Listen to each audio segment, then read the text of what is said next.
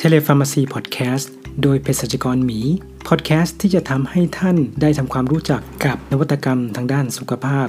นวัตกรรมทางด้านวงการเภสัชกรรม การสื่อสารการตลาดรวมทั้งเครื่องมือดิจิทัลที่เกี่ยวข้องกับการดูแลสุขภาพครับ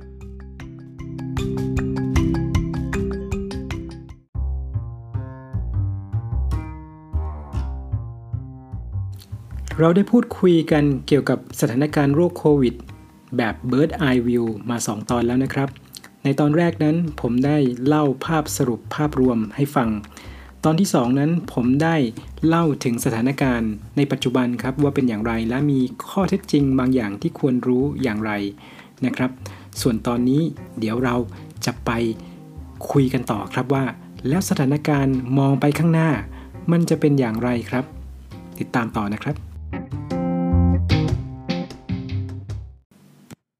ที่3เราจะมาลองวิเคราะห์กันดูว่า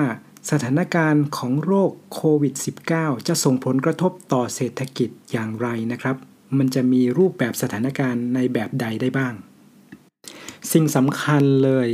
ที่เราจะต้องดำเนินการในช่วงเวลานี้มี 2 ประเด็นใหญ่หลักๆ ครับ ประเด็นที่ 1 ก็คือ การปกป้องชีวิตของพวกเราให้รอด เอาตัวเองให้รอดครับ ซึ่งแบ่งออกเป็นมาตรการ 3 อย่างครับ อย่างแรกก็คือ จะต้องพยายามที่จะกดให้เชื้อไวรัสนั้น ลดจำนวนมากที่สุดเท่าที่เป็นไปได้ครับ ก็คือกดไม่ให้เกิดจำนวนผู้ติดเชื้อลงนะครับ ซึ่งการกดจำนวนการติดเชื้อไวรัสเนี่ยเราจะดูว่าเราสามารถที่จะลดไม่ให้เกิดพีคได้มากที่สุดเนี่ยเท่าไหร่ ขั้นตอนที่ 2 ก็คือว่า ขยาย การตรวจจำนวนผู้ติดเชื้อครับ ซึ่งตรงนี้จะต้องเป็นการสร้างศักยภาพของแต่ละประเทศครับ ขั้นตอนที่ 3 ครับ คือหาวิธีการรักษายกตัวอย่างอย่างเช่น การใช้ยา อย่างเช่น ตัวยาที่มีอยู่แล้ว ถ้าใช้ได้ก็เอามาทดลองใช้ แล้วถ้าเกิดมีประสิทธิผลถ้าโชคดี เราก็สามารถที่จะจัดการมันได้ รวมทั้งการจัดการให้มีวัคซีน พื่อที่จะสร้างภูมิคุ้มกันให้กับคนในชุมชนของเรานะครับ สิ่งที่ต้องจัดการประการใหญ่อย่างที่ 2 เลยก็คือ เรื่องของการปกป้องการเป็นอยู่ครับความเป็นอยู่ของพวกเราอะ่ะเพราะว่าแน่นอนไวรัสระบาดเนี่ยนอกจากรอดชีวิตแล้วความเป็นอยู่จะต้องอยู่ได้ด้วยครับดังนั้นเนี่ยมันจะมีมาตรการที่เกี่ยวข้องอยู่ 3 ประการเหมือนกันครับ ประการแรกในช่วงที่มีการติดเชื้อเยอะๆเนี่ย สิ่งที่เราจะต้องทำหรือสิ่งที่รัฐจะต้องทำนะครับ คือการให้การ support หรือการสนับสนุน ประชาชน และหน่วยธุรกิจครับ ซึ่งต้องได้รับผลกระทบจากในช่วงที่มีการล็อกดาวน์หรือช่วงที่ทำโซเชียลดิสแทนซิ่งนะครับ ในช่วงที่ทุกคนไปทำงานไม่ได้ ต้อง work from home กันหมดออฟฟิศเปิดไม่ได้ สถานบริการให้บริการไม่ได้ ตรงนี้จะมีมาตรการที่จะช่วยเหลือภาคธุรกิจอย่างไร ประการที่2ครับก็คือจะต้องเตรียมตัวที่จะกลับมาทำงานอย่างปลอดภัยครับ เมื่อสถานการณ์ไวรัสนั้นวางใจได้แล้ว แล้วก็ประการที่ 3 ครับ คือจะต้องเตรียมการที่จะ recovery หรือฟื้นตัวกลับมาครับว่าซึ่งเรารู้อยู่แล้วแหละว่าแน่นอนพอไวรัสมาเนี่ยมีคนทำนายครับว่าสถานการณ์ทางด้านเศรษฐกิจจะแย่ลงไป อย่างในอเมริกาถูกคาดการไว้ว่าเศรษฐกิจจะโตติดลบลบ 8 ถึงลบ 13%เราจะกลับมาเหมือนเดิมได้อย่างไรครับ นั่นนั่นเป็นโจทย์ครับ ในรายงานของแมคคินซี่นะครับตีพิมพ์ในช่วงเดือนเมษายนปีนี้เองครับไม่ไม่นานนี้แหละครับ ได้สร้างซีนารีโอหรืออทำการวิเคราะห์สถานการณ์ไว้ 9 แบบ โดยเขาพยายาม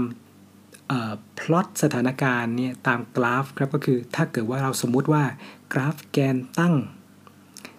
คือคือตอนนี้อยากจะอยากจะเรียนอย่างนี้ก่อนครับว่า ตอนนี้เรากำลังสนใจเกี่ยวกับเรื่องของผลกระทบทางเศรษฐกิจที่เนื่องมาจากการแพร่ระบาดโรคโควิด -19 ซึ่งเราต่างยอมรับนะครับว่าพอมันแพร่ระบาดเนี่ยมันต้องกระทบต่อ GDP หรืออัตราการเติบโตทางเศรษฐกิจแน่นอน และอัตราการเติบโตทางเศรษฐกิจก็กระทบความเป็นอยู่ของทุกๆคนครับ คราวนี้ถ้าเรานำข้อมูลมานะครับมาพลอตในแนวตั้ง ให้เป็นความสามารถในการรับมือเชื้อไวรัสของระบบสาธารณสุขของแต่ละประเทศอะถ้าเกิดว่ามีประสิทธิภาพมากก็จะอยู่ในระดับสูงสูงนะครับ ถ้ามีประสิทธิภาพน้อยก็อยู่ระดับต่ำๆออยู่ที่แกนระดับต่ำๆในขณะที่แกนนอน เราจะใช้เรื่องของมาตรการรับมือทางเศรษฐกิจครับ ที่ภาครัฐนั้นสามารถดำเนินการได้ ถ้าอยู่ต้นต้นแกนก็คือถือว่าไม่ค่อยมีประสิทธิภาพเท่าไหร่ ถ้าอยู่ปลายปลายแกนก็จะถือว่ามีประสิทธิภาพมาก คราวนี้เราได้กราฟแล้วเนาะก็คือเป็นกราฟแกน y แล้วก็แกน x ซินนารีโอที่ดีที่สุดเลย ก็คือซินนารีโอที่ว่า ประเทศ ระบบสาธารณสุขนั้นสามารถรับมือได้อย่างรวดเร็ว รวมทั้งสามารถที่จะมีมาตรการรับมือทางด้านเศรษฐกิจได้อย่างรวดเร็วครับ ดังนั้นเนี่ยสถานการณ์หรือซีนารีโอแบบนี้กราฟของ GDP นะครับมันจะเริ่มตกมาเวลามีไวรัสมีการแพร่ระบาด แต่พอเวลาผ่านไปเนี่ยกราฟของ GDP จะเพิ่มขึ้นเด้งตัวกลับมาเหมือนเดิมได้อย่างรวดเร็ว กราฟแบบนี้ผมเรียกว่าเป็นกราฟตัว V สถานการณ์แบบนี้ดีที่สุด แต่ความเป็นจริงก็คือมันเป็นไปได้ยากมาก เพราะว่า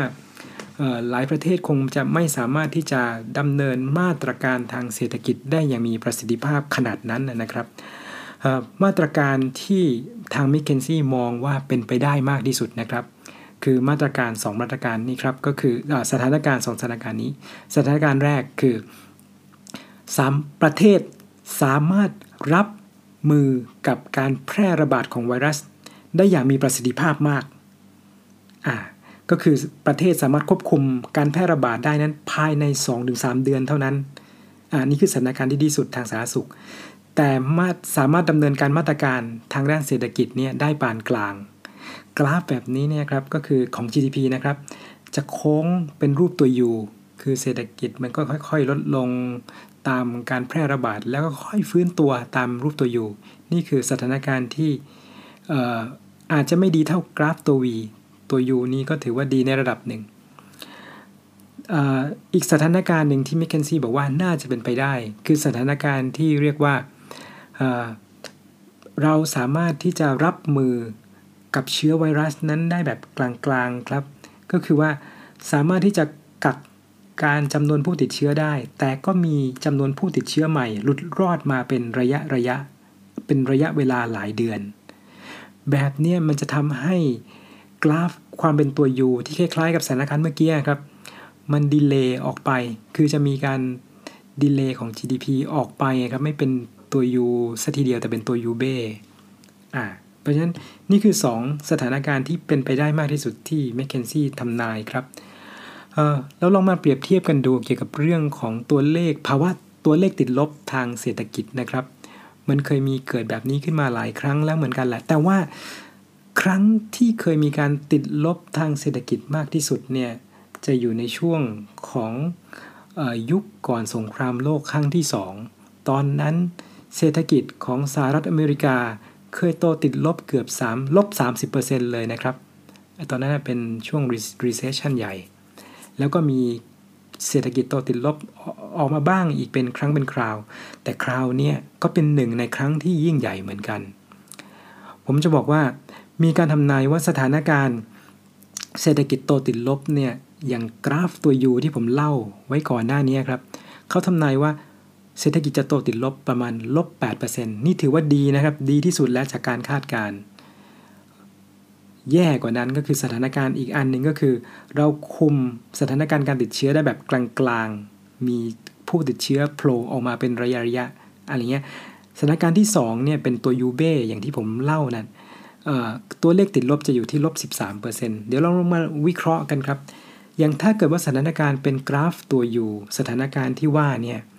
คือมันจะมีลักษณะหน้าตาเป็นยังไง คือเชื้อไวรัสจะยังคงมีการแพร่อย่างต่อเนื่องใน ตะวันออกกลางในยุโรป ในสหรัฐอเมริกาจนกระทั่งกลาง quarter ที่2 quarter ที่2นี่ก็คือประมาณช่วงเดือนพฤษภาประมาณนั้นนะครับ แล้วหลังจากนั้นเนี่ยสถานการณ์การติดเชื้อก็จะเริ่มกลืนไปกับการติดเชื้อเชื้อไวรัสธรรมดาประจำถิ่นอะไรอย่างเงี้ยซึ่งก็จะต้องออาจจะต้องมีการทำงานหนักหน่อยของผู้ให้บริการทางสาธารณสุขนะครับ สถานการณ์การแพร่ระบาดเนี่ยก็คือในจีนในในเซาท์อีสเอเชียหรือว่าประเทศที่มีการแพร่ระบาดมาก่อนหน้านี้แล้วเนี่ยจะเริ่มมีการเข้าสู่ภาวะปกติหรือ recovery เนี่ยได้ตั้งแต่ช่วงต้นๆของ quarter ที่ 2 ซึ่งซึ่งผมเองก็คิดว่าประเทศเราก็น่าจะเริ่มคุมคุมได้แล้วในในช่วง quarter ที่ 2 ของปีนี้นะครับ พฤษภาเนี่ยตัวเลขน่าจะดีขึ้น แต่ในขณะที่สถานการณ์ไวรัสในยุโรปในอเมริกา ก็การควบคุมเนี่ยยังต้องใช้เวลาอีกสักพักหนึ่งนะครับ และจำเป็นจะต้องมีเรื่องของการอีโคโนมิกชัดดาวคือ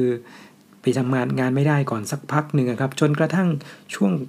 มิถุนายนนั่นแหละครับ ถึงจะควบคุมได้ได้ดีขึ้น เพราะฉะนั้นเนี่ยสถานการณ์รูปตัวยูเนี่ยผลกระทบทางเศรษฐกิจก็คือ เราจะพบว่า จีนจะมีถึงแม้ว่าจะสโลดาวทางเศรษฐกิจนะครับในช่วงระยะเวลาสั้นๆ แต่ก็สามารถเด้งขึ้นมาได้อย่างรวดเร็วครับ และจีนเนี่ยจะเป็นประเทศแรก ๆ ที่ GDP growth เนี่ยจะ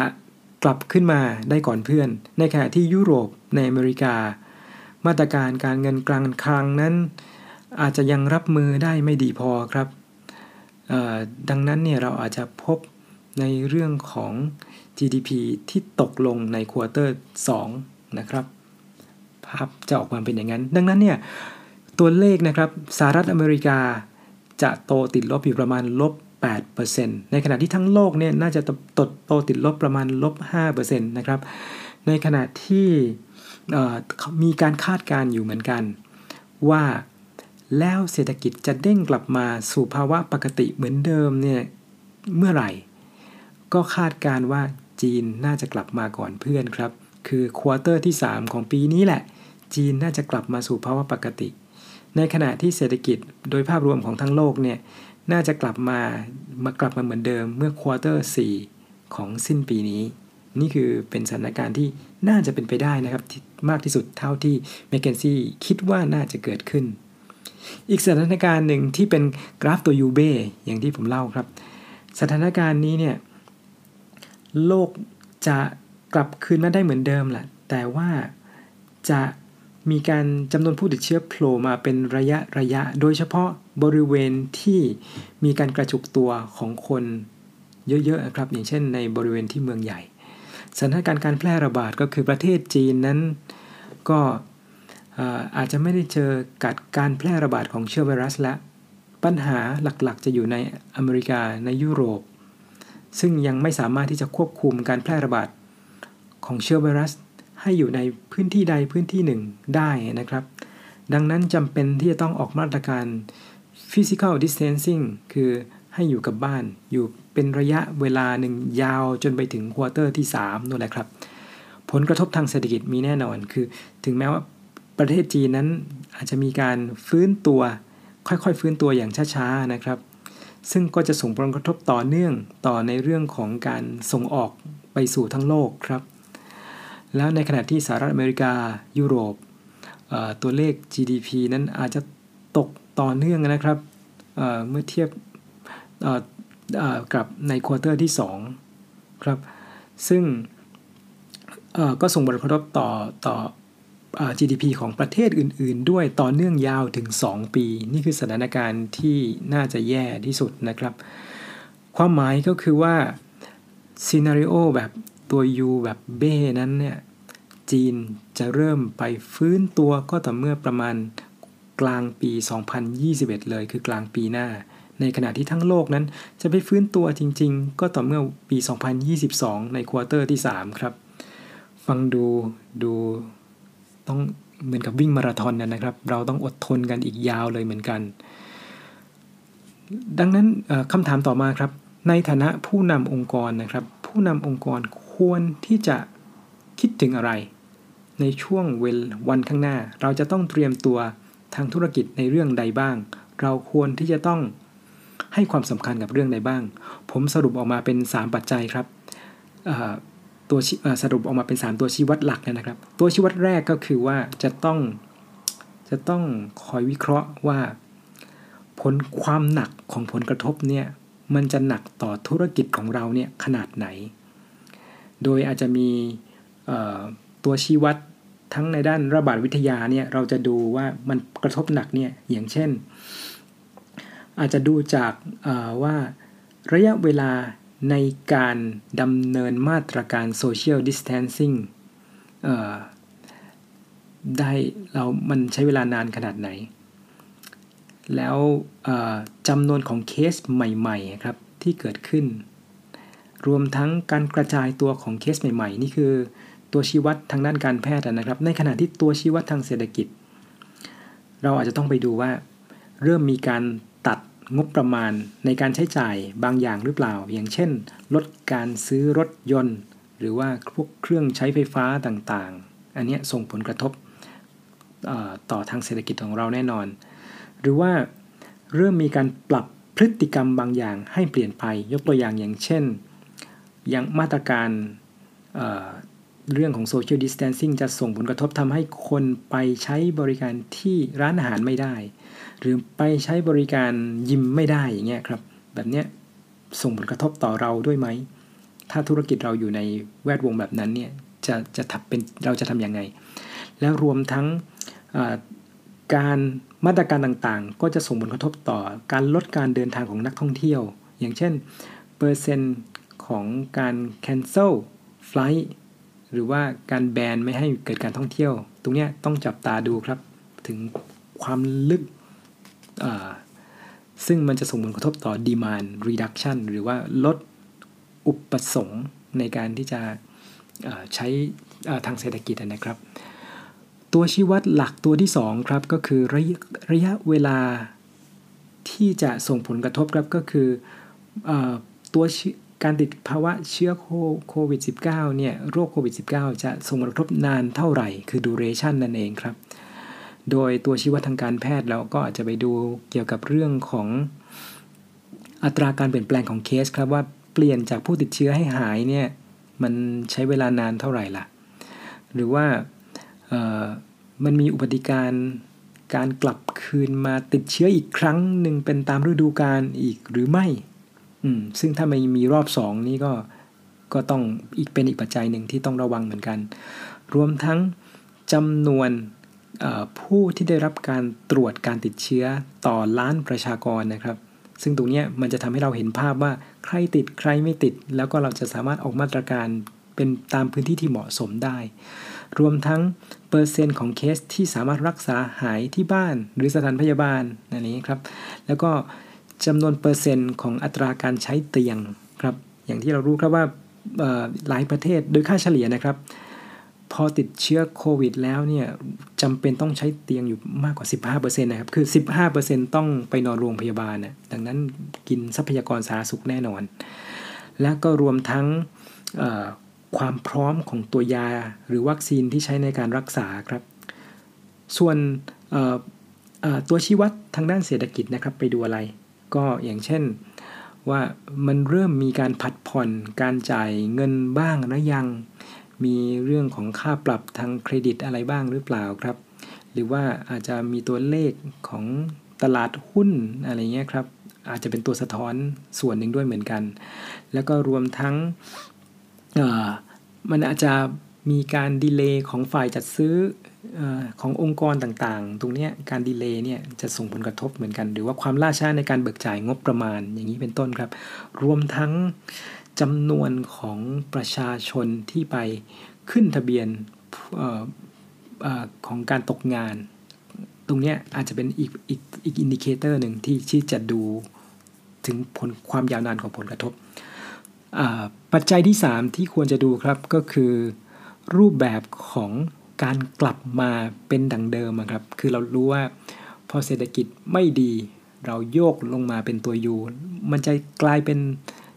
ตอนขึ้นอะมันจะขึ้นกลับมาเหมือนเดิมหรือเปล่า หรือขึ้นได้ต่ำกว่าเดิม เพราะฉะนั้นเนี่ยตัวชี้วัดทางด้านการแพทย์นะครับ ก็คือเราอาจจะดูจากความมีประสิทธิภาพในของมาตรการทางด้านสาธารณสุขครับ และซึ่งมันต้องสอดคล้องกับกับมาตรการทางด้านเศรษฐกิจด้วยนะครับ คือไม่สั้นไปไม่ยาวไปคือคุ้มได้อะแต่ว่าต้องไม่ไม่ชัดดาวนานเกินไปนัก อย่างนี้เป็นต้นครับ รวมทั้ง ลักษณะของตัวโรคด้วยครับว่ามันจะต้องไม่มีการกลายพันธุ์นะหรือว่าการกลับมาติดเชื้อซ้ำอีกครั้งหนึ่งนะตรงเนี้ยเพราะถ้าเกิดเป็นอย่างนั้นปุ๊บมันอาจจะไม่ได้กลับคืนกลับมาเหมือนเดิมก็ได้ ส่วนตัวชี้วัดทางด้านเศรษฐกิจนะครับตรงเนี้ยเราก็คอยจับตามองดูว่ามันมีกิจกรรมทางเศรษฐกิจกลับมาดีเหมือนเดิมเนี่ยในประเทศที่เริ่ม ที่ที่มีการติดเชื้อแรกๆครับเศรษฐกิจเริ่มกลับมาดีแล้วอย่างอย่างตอนนี้เราอาจจะเริ่มดูจีนแล้วจีนสถานการณ์การติดเชื้อเริ่มดี แล้วเศรษฐกิจกลับมาดีแล้วอย่างอันเนี้ยใช้ใช้ดูได้เหมือนกันดูประเทศที่ติดเชื้อก่อนหายก่อน รวมทั้งอาจจะดูจากกิจกรรมของทั้งภาครัฐ ภาคเอกชนในระหว่างการแพร่ระบาดนะครับว่าเขามีมาตรการที่เหมาะสมต่อการกลับมา เหมือนเดิมอีกครั้งได้หรือเปล่านะครับ